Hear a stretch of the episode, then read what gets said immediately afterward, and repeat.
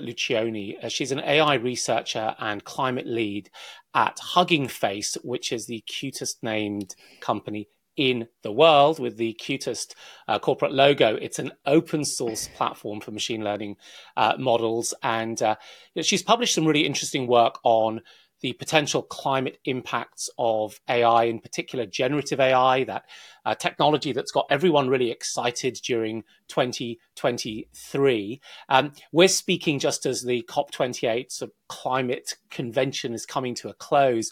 So it's great to have uh, Sasha here. How do you feel about uh, COP28? Well, let's say I didn't have the highest expectations of COP28, and I think that uh, I mean, in general, it's there's so many moving parts and so many uh, actors involved that it's going to take a, a, while for the dust to settle and for us to really see um, the the results, right, of this of this meeting of so many different nations. Yeah, I, I like you. Uh, sort of felt, well, gosh, this is the twenty eighth time uh, of asking, uh, and uh, but I guess it's also the case that if you you only fail when you stop trying. Yeah. So so you put out a paper, and that, that was the trigger for me wanting to speak to you uh, a couple of weeks ago, looking at the climate impacts of. Uh, of, of AI and and you know I guess to make sort of sense of that, there's been a you know a, a growing understanding, of course, AI is not this dematerialized thing. It is a yes, it may be a dematerialized algorithm, but it runs on physical complex hardware that sits at the top of a very you know complicated supply chain. I think my friend kate crawford who's been on the uh, podcast before talks about this very well in her book the atlas of ai um, and then of course you know every time we we ask an ai to do something there is um, a hot process that runs on some servers that then need to be cooled down and all of that uses energy. And, and i think today you correct me if I'm wrong, so three to four percent of all electricity goes into data centers. That proportion is growing at thirty to forty percent uh, a year because the demand is so is so insatiable. So in in a sense, it's become a you know, would you say it's become a, a really live uh, and, and pressing issue? I think that people don't consider it to be as pressing of an issue as it should be. I mean, uh, it's it's AI is being deployed in in pretty much everything. The thing is, is that AI is not so, so typically, for example, when we talk about climate change and um, greenhouse gases, we tend to think about verticals like transportation, agriculture, right? We have these very well defined verticals. So AI doesn't really fit in, into any one of those. It's typically mm-hmm. put in the ICT box. But the thing is, is that it can be used in a bunch of different um, verticals, a bunch of different domains. And so I think it's really hard for, for, for, for policymakers, for, for the general public to put AI in a specific climate box. And I think that's part of the issue because first of all, it's it's dematerialized, and second of all, we don't really know where to put it and how to categorize it in our in our brains. Yeah, oh, that, that's a really that's a really good point. Yeah, I think about the the five buckets that we normally see when we look at the sort of sources of emissions, and yes, there isn't one for as general purpose of technology as, as AI. Uh, I guess people have looked at this question before, but in your your recent paper, which I love the uh, the the the the, funny headline, uh, "What's uh, driving the cost of AI deployment?" Uh, where it's spelt W A T T uh, S. Nice little physics pun there. Um, we don't get too many of those. Um, you, you know, you were really looking at particular tasks um, and how um, energy intensive they were, and then I guess from that how carbon intensive they were. To sort of talk, talk us through that because it's um, you, you, do a sort of quite a nice like for like comparison that allows us to, to sort of get a sense of what these things entail. So so far, people have mostly focused, and research has mostly focused on the training, energy, and carbon emissions of AI models, and inference. So the actual deployment has always been.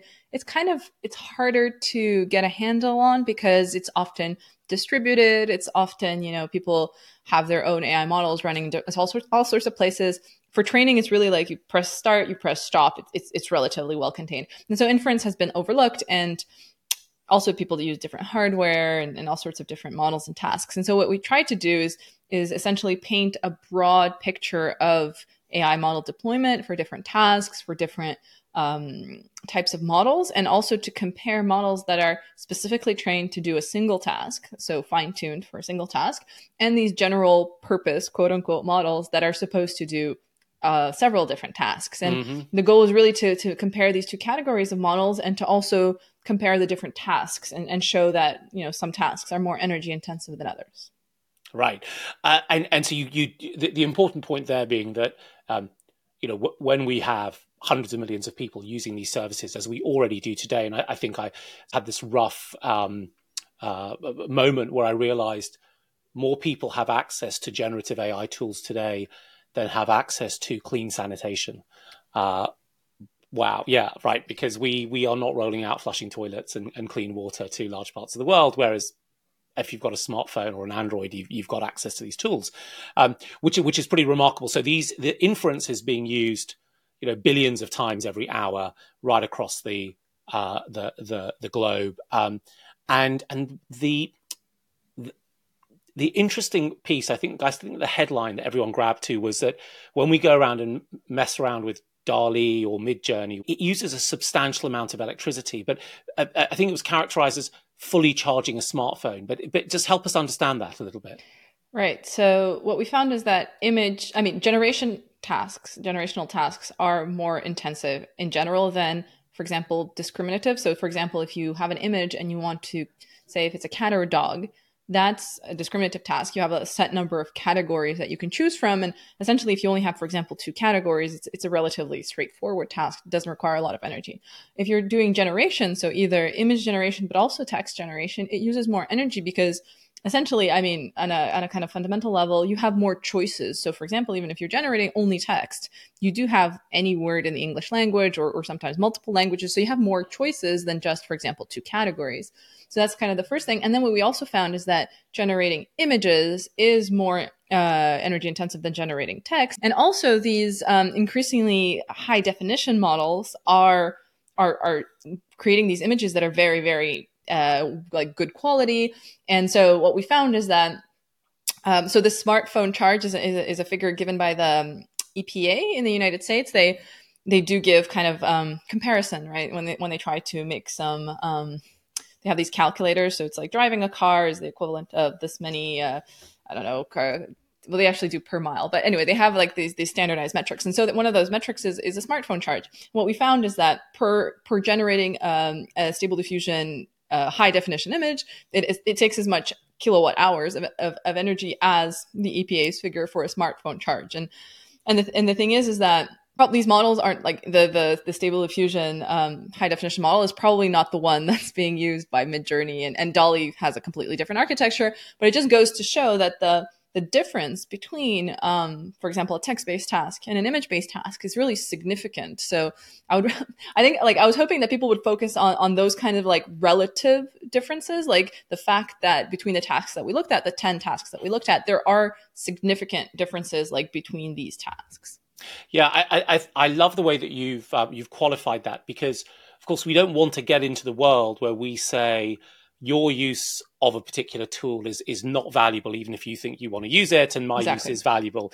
Um, but but there is there is clearly this idea that um, you know c- constructing a funny cartoon half horse half penguin, uh, which I did today as a sort of test before we we spoke, um, doesn't feel that it's as useful as uh, you know, transcribing the notes from between a doctor and a patient uh, from from audio into text, right? It kind of you, you sort of feel that there's a different level of utility, but we don't want to get into that that world of trading these things off. Um, so, so I, I, love the yeah. People often this is a critique I've often heard is like, well, how about a human uh, artist, for example, right. creating this image? And I'm I'm always like, well, you can't first of all compare humans and machines because there's actually there's actually a preprint that tries to do this but fundamentally speaking you can't you know take our carbon footprint for a year divide it by 365 and divide it by the, the amount of time it takes a, a, a, graphic artist to make an image. And like that that doesn't that arithmetic doesn't make sense. There's there's a lot more to human beings than just their jobs. Um, but for a machine you can actually isolate the energy. Yeah. and actually there's even more to it than that if you want it to be more complete. Like there's things like life cycle analysis which will actually take into account above and beyond like the couple of minutes where you use the the GPU, there's all of the life cycle as well that comes around it that also has a, has a carbon footprint. Mm. And, and, what do you think is the purpose of understanding uh, these types of outputs, right? The, the, the carbon footprint uh, or the energy cost of uh, of a process like this. I mean, what do you want it to to turn into? So the way it started for me was um, I was working in um, so climate positive AI applications, things like I don't know tracking biodiversity, and there's actually a lot of very uh, impactful work that can be done using AI to have better climate predictions, et cetera, et cetera. Uh, and then someone came to me and said, "Well, have you ever considered the trade-offs? What is the cost of the research that you're doing? And uh, is is there a way of saying, well?" In this case it's worth it in this case it's not. Um, and at the time this was like four years ago there wasn't. And so that's when i started working um, on better understanding of the different factors that influence the environmental impact of ai we created a tool actually it's